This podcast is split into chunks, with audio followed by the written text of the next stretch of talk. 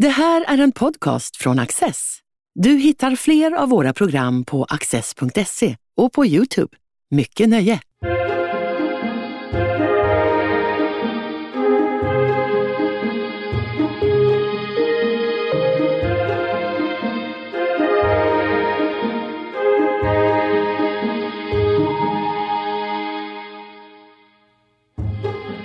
Isabel Ståhl är doktorand i idéhistoria vid Stockholms universitet. Hon undersöker tyska psykiatrikers intresse för att använda psykedeliska preparat till att utforska psyket under tidigt 1900-tal. Hur såg spänningen ut mellan konstnärliga och vetenskapliga ideal i Weimarrepubliken? Isabel Ståhl, välkommen hit. Du studerar litterära självexperiment med droger i Weimarrepubliken. Vad är frågan du söker svar på?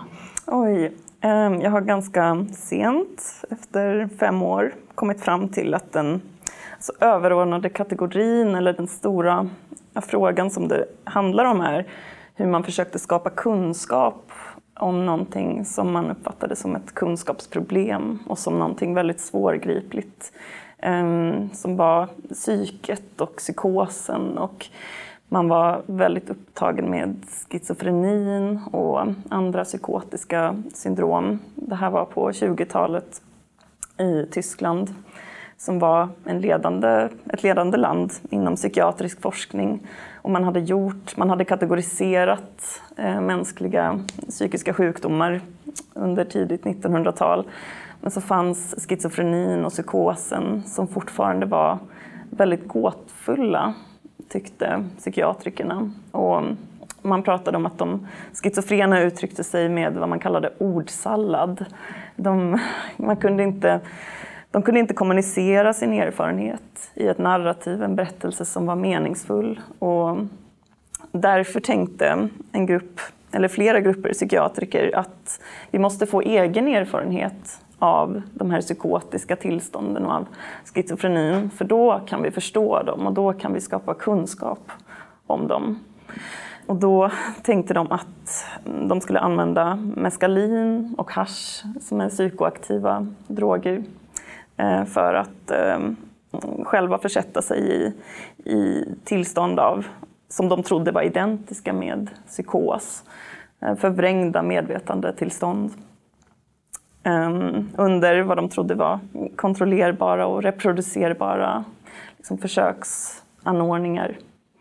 Ehm, så man tog de här drogerna och ehm, mm, skrev ner väldigt detaljerat allt vad man upplevde under själva ruset eller efter? Man skrev både ner under, det fanns en försöksledare med som observerade den som tog drogen, som beskrev dens beteenden och även vad den pratade om. Eh, men också den berusade, eller försökspersonen, skrev ner i viss mån under ruset, men framförallt efteråt. Och då försökte man ju ge ett språk och språkliggöra de här extremt svårfattliga upplevelserna som ofta undflyr språket, skriver många av de här försökspersonerna. Just nu så pågår det ju i det närmaste en psykedelisk renässans inom psykiatrin. Eh, hur ser din forskning ut i relation till det som forskas på idag? Är, finns det alls någon relation mellan de här eller tittar du bara på hur det beskrevs? Mm. Ehm, ja, det har blivit så att jag har intresserat mig mer för själva för skapande, dels skapandet av kunskap men språkliggörandet mm, i högre grad. Men såklart att det finns en, en relation, eller det har jag tänkt på när jag läst de här Michael Pollans bok om eh, psykedelisk renässans, som den heter på svenska. Eh, och den här amerikanska forskningen där man bland annat behandlar också alltså svårt sjuka och döende patienter på prov eh, med Eh, Eh, psykedeliska droger som någon form av existentiell terapi. Och jag tänker väl att det jag skriver om lite är en slags förhistoria till de försöken som man sällan pratar om. Den här tyska forskningen är liksom nästan i det närmaste bortglömd, vilket är lite märkligt. Men precis, det har blivit så att jag fokuserar på de litterära, berättande aspekterna av de här, av de här väldigt speciella texterna som man framställde under rus. Där man försöker beskriva psyket och den inre erfarenheten på ett sätt som på ett sätt liknar hur man arbetar inom den modernistiska litteraturen samtidigt, där man försöker beskriva medvetandets, den inre processen medan den pågår. Hur började det hela? Hur hittade du till ämnet? Oj, kanske Google. Men jag hade väl ett intresse alltså sedan tidigt för dels av någon anledning för liksom läkemedel, alltså för mm, substanser och vad de kan göra med, med det mänskliga psyket på något sätt. Jag vet faktiskt inte riktigt varför. Det är en bra fråga. Ehm, men det var någon slags lite nördigt intresse för, för det. Någonting, en fascination kanske också för, för medvetandet och psyket och så. Och så i kombination med att jag också är författare och skriver, och alltid har skrivit och är väldigt intresserad av hur man beskriver sin erfarenhet. Och, så. Ehm, och i de här experimenten då som jag hittade på något sätt när jag... Jag tror att jag kan ha läst någonting om Walter Benjamin som är den här filosofen som står i centrum för min studie. Ehm, jag tror att jag hittade någonting på nätet om att han hade deltagit som försöksperson i experiment som utfördes av två läkare i Berlin på 20-talet. Alltså, och där han såg liksom erfarenheten av rus som filosofiskt intressant. Och det var någonting jag bara läste på en amerikansk liksom dåligt kodad sajt. Typ. Eh, och när jag tittade lite mer så hade det liksom skrivits lite grann i någon uppsats och så. Men jag tyckte inte att man hade alls eh, utforskat det här och de här också språkliga aspekterna och de här experimenten, för de är ju också ett slags experiment med språk, lite som surrealisternas experiment med, där man försökte framkalla tillstånd eh, där det medvetna jaget och det logiska tänkandet liksom försvinner och där man skriver, där skrivandet är automatiskt som surrealisterna gjorde ungefär samtidigt i Paris. Och det fanns också sådana intressanta paralleller, men de såg jag senare. Men eh, nej, det var nog ganska mycket slumpartat. För många som börjar doktorera verkar ju kanske eh, arbeta med någonting i sin magisteruppsats eh, som de fortsätter med sen. Och, så, och det känns som att ansökan är en ganska viktig del av att bli antagen och så. Så jag var väldigt glad att ha hittat någonting som, också någonting som jag fortfarande tycker är intressant, även om jag ofta inte ångrar det, men förbannar att det är väldigt svårt. Liksom också med, det är ett material på tyska och tysk psykiatrisk jargong mm, från 20-talet som, som har varit svår att tränga in i. Också. Ja, hur ser din arbetsprocess ut i det här? För du sitter ju med de här originalanteckningarna då. Ja. Hur svårtydda är de? De är inte så svårtydda. Alltså mycket är ju publicerat i eh, Walter Benjamins drogprotokoll de publicerades i de här samlade verken på 70-talet, så de finns ju publicerade. Andra sådana här drogprotokoll har jag hittat i dels böcker eh, av de här psykiatrikerna, för de gav ju ut sina, eh, ja, sina resultat i, i särskilt en bok, Der Mescalin Rausch, där han samlar en massa protokoll och självskildringar från sådana här självexperiment med droger och kommenterar dem också. Ehm, så finns det också lite i medicinska artiklar där de liksom återger försök. Och de använder ju försökspersonernas erfarenheter som ett sätt att skapa kunskap ehm, om psykosen. Hur mycket har du tillgång till i Sverige? Behöver du resa till Tyskland i din ja, forskning? Jag har varit mycket i Tyskland periodvis och så eftersom det är mycket lättare att sitta på ett bibliotek där och enkelt gå och hämta böckerna och så. Men väldigt mycket finns ju liksom digitalt i medicinska artiklar och sådär. Ehm, jag har varit lite på Walter Benjamin-arkivet i Berlin också. Så, men jag hade velat vara ännu mer i Tyskland, i Heidelberg, för det är ett centrum för... Um, ja, där gjordes många av de här försöken som jag studerar. Vill du beskriva lite vad som kan stå i ett sånt här drogprotokoll? Ja, ehm, det är en väldigt speciell form av text där man liksom blandar hela tiden den inre erfarenheten med mm, den yttre och där liksom det är svårt att avgöra vem som observerar och vem som upplever. Ehm, på ett sätt var det ett slags kollektivt skrivande där flera personer liksom samverkar. Men det kan vara liksom, han ser ett tåg komma farande, många berättelser. Det kommer liksom hela tiden berättelser och de får bilder som de beskriver väldigt ingående. Eh, ofta ser man ju mm, orientaliska eller mexikanska mönster. Eh, och det fanns en stor upptagenhet för, för liksom det primitiva.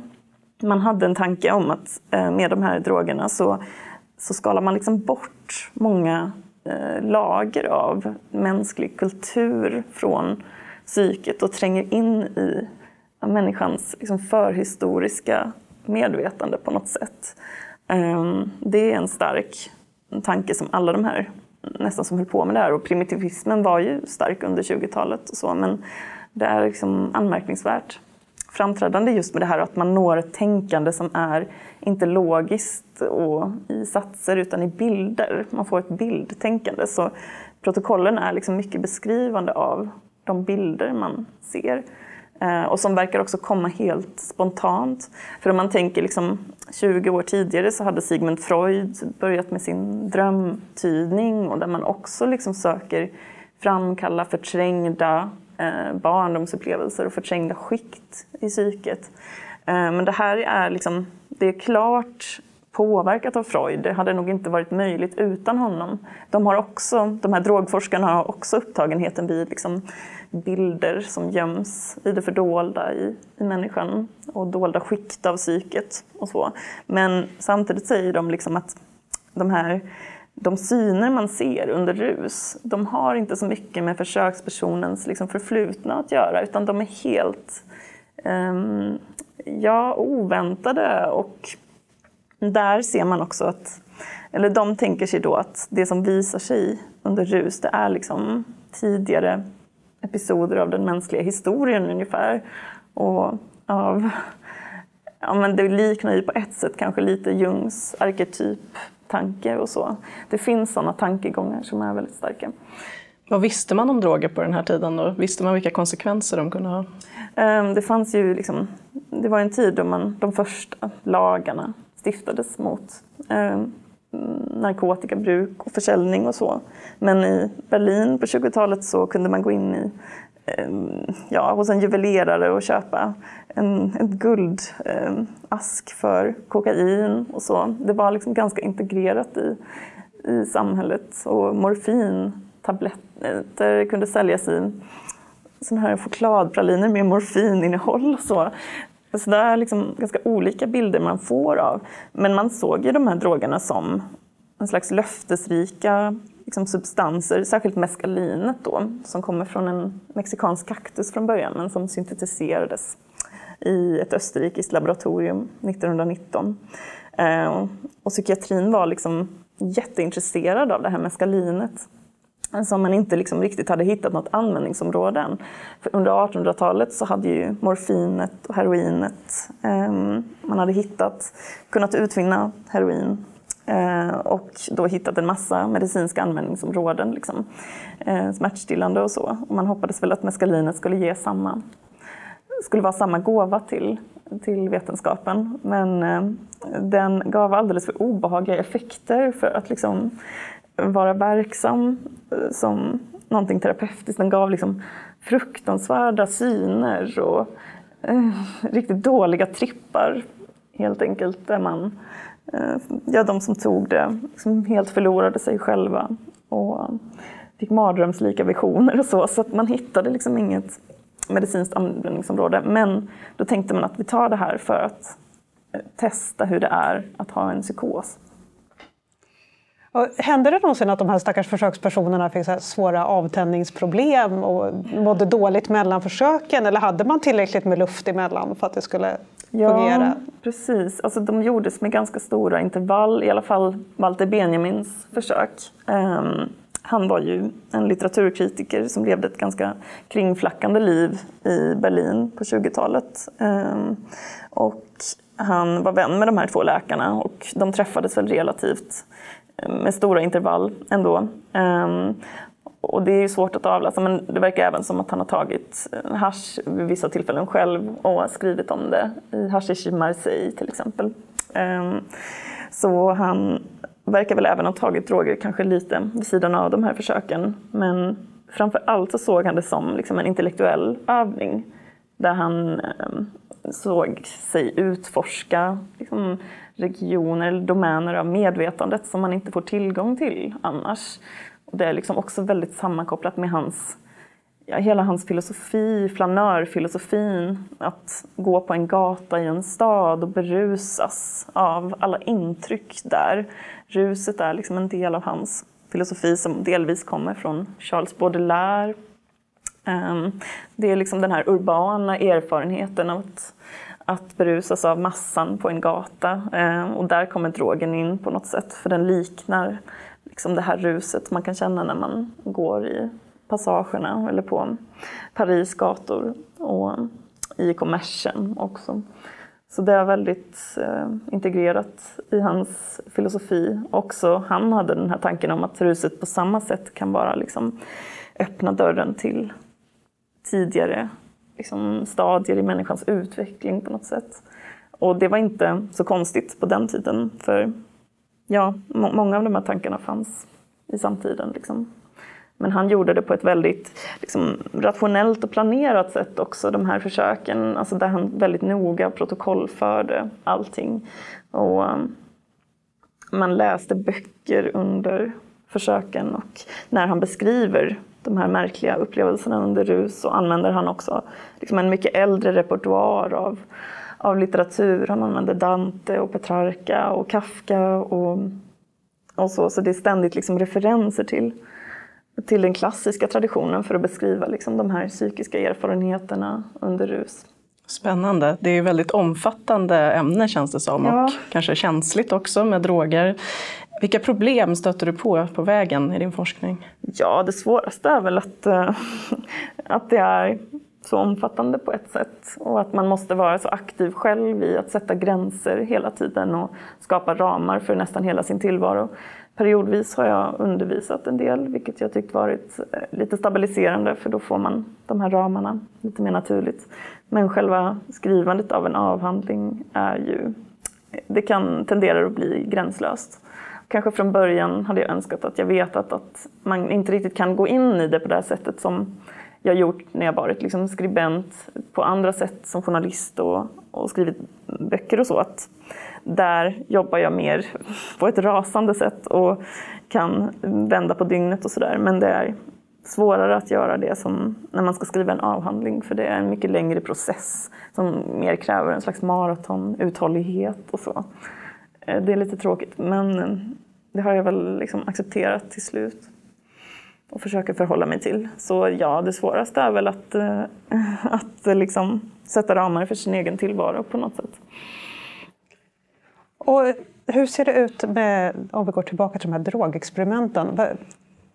Fanns det några tabun på den tiden? Begränsade man de här experimenten på något sätt? Fanns det något man inte fick göra? Eller var det bara pang på, nu kör vi på allt vi hittar? Nej, de verkar inte ha satt några begränsningar. Alltså, det är ju till och med så att de publicerar de här artiklarna. De skriver medicinska artiklar i liksom, kända läkemedels och medicinska tidskrifter och så om försöken. Det är väldigt etablerat att göra.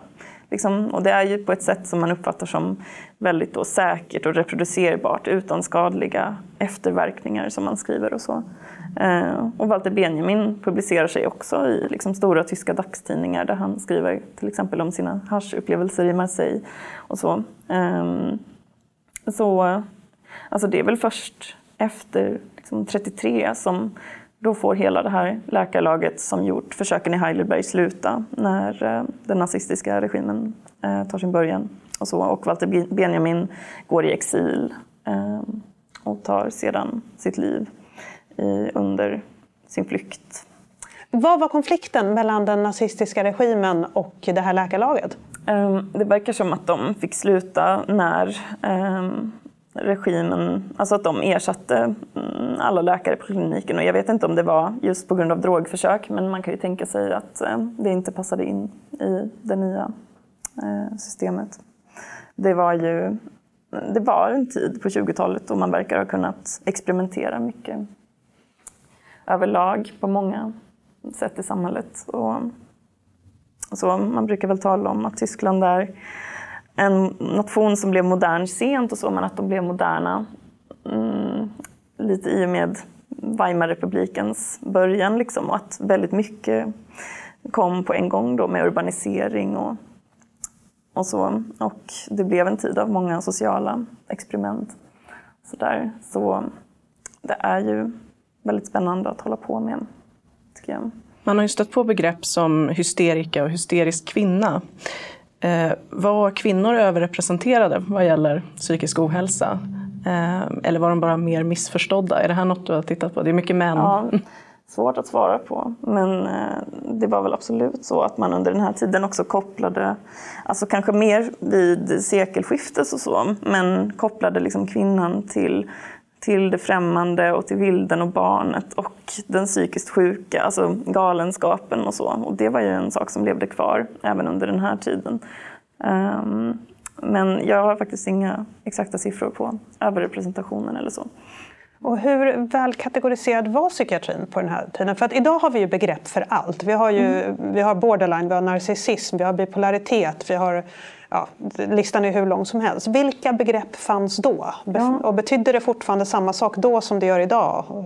Ja, det där är intressant för faktiskt så, alltså Emil Kräpelin som brukar kallas liksom den biologiska moderna psykiatrins upphovsman, han införde flera av de diagnoser som vi använder fortfarande idag. Och han pratade om alltså, dementia precox och som sen blev schizofreni och så. Men han gjorde en ganska utförlig liksom, kategorisering då och man märker det i de här texterna från 20-talet att det liksom överflödar av benämningar och olika, flera som vi inte har kvar idag, men att den här viljan att kategorisera och bedöma, eller benämna liksom, var så stark då. Och eh, ja, det är mycket som lever kvar idag. Hur ser forskningen ut på det här området i Sverige och internationellt? Alltså det finns ju de som har tittat på liksom de mer medicinska aspekterna och jag vet att många som är liksom intresserade av psykedelisk eh, forskning har liksom tittat på det lite grann eh, och av liksom rusets filosofi som liksom har en historia tillbaka till Nietzsche och så, mm, mer inom det tyska fältet och så. Ehm, men ja, och så vissa inom litteraturvetenskap som har tittat på, i Sverige skulle jag säga att intresset kanske inte har varit så stort, men i Tyskland finns ju mer ehm, en kännedom liksom om, om de här personerna och, så, och miljöerna och sådär. Ehm, några studier liksom i medicinhistoria mer. Jag var väl mer medicinhistoriskt inriktad från början eh, och intresserade mig just för det här med Kräpelin och den tidiga psykiatrin när man först började prata om, om eh, liksom, psykisk sjukdom. Det var också så att Tyskland var liksom, ett land där man mindre intresserade sig för behandlingar och mer för att skapa ett språk för, för psyket och psykiska syndrom, vilket jag tycker är väldigt intressant. Att ehm, ja, det språkliga just var så viktigt där. Um, men jag hoppas väl att det inte är allt för många som mm, tittar just på de här aktörerna. Jag tror att jag har en, en ganska unik ändå vinkel på det. Att jag tittar på det här lite gränsöverskridande mellan medicin och humaniora. Att de hade både liksom något slags litterärt intresse mm, i sina försök. De var, liksom in, de var psykiatriker men litteraturen och litterära traditioner och filosofiska traditioner liksom tillbaka till Kant påverkade dem jättemycket i det här. För liksom, psykologin och psykiatrin har liksom sina rötter i filosofin från början och liksom avskilde sig från filosofin under 1800-talet. Men man ser liksom särskilt, tycker jag, hos de här tyska psykiatrikerna att de har ett så tydligt liksom, arv från, från den tyska idealismen och liksom, diskussioner om själen och om subjekt och objekt och relationen liksom mellan jag och värld och så. Som är liksom ett sätt att prata om de frågorna som är filosofiskt, som verkligen letar sig in i de här psykiatriska texterna. För de vill ju skapa kunskap om psyket, men egentligen så handlar det liksom om någonting större som är om människan och hennes relation till omvärlden och och medvetandet om, om själen och så. Det är liksom en, eh, större frågor som ligger till grund ser jag det som, till de här försöken. Vilken tydlig diskrepans det blir när man ser till debatten idag, där man vill kunna prata om psykisk ohälsa, så att då tonar man ner alla begrepp och försöker göra det enkelt att prata om. Eh, hur, hur, ser du på det här? Du som ser de långa linjerna inom psykiatrin, och historisk utveckling och så här. Hur ser du på, på debatten idag, de här larmrapporterna om att eh, psyk, ungdomar mår sämre och, och allt sånt där. Har du något inpass på det? Ja, det har ju diskuterats lite grann nu på sistone också i Sverige och så, det här med liksom frågan om hur man om man överanvänder begreppet psykisk ohälsa och om man psykiatriserar liksom helt normala livserfarenheter och så. Men sen kan man också se det här med hur mm, alltså utmattning och sådana diagnoser som förut mer gavs till äldre åldersgrupper nu ges till yngre och så. Och det, det är en ganska annan mm, det är en annan fråga liksom hur, hur erfarenheten av att vara en ung person har förändrats liksom, mm, de senaste 50 åren. Men som man kan såklart koppla till liksom, prekariat och till mm, att det är kanske tuffare att mm, etablera sig som vuxen idag men förr. Men det är en lite annan fråga. Alltså, jag ser det väl som positivt om man kan prata mer om, om det som är psykisk ohälsa men kanske samtidigt en fara i att man överanvänder begreppet. Um, och så just den här psykiatriseringen av, av det som förut ansågs liksom normal, som normala livsinslag. Liksom, det blir också en, det blir så dramatiserat och hotfullt då också. Du har också varit inne en del på det litteraturvetenskapliga i forskningen och mm. Eh, det för mig, om jag tänker på att 2017 så utkom du med romanen Just nu är jag här, eh, som också August nominerades. Och i den speglar du, till skillnad från din forskning, samtiden. Eh, huvudpersonen tar både sövande och uppiggande medel eh, och det handlar mycket om mänskliga relationer och ångest. Eh, har forskningsarbetet inspirerat dig till mm. romanen?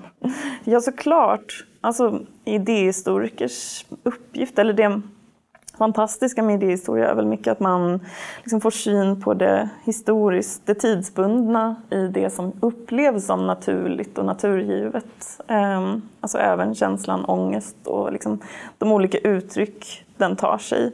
I min roman så upplever personen sig vara liksom rotlös och flyta omkring i tillvaron vilket liksom kopplas till erfarenheten av att ha svårt att få fast jobb och bostad. Ehm, i liksom prekariatets tid på 10-talet i Stockholm. Ehm, och jag kan väl se många liksom, skillnader i arbetsprocessen och så, att man får jobba mycket mer associativt eh, när man författar.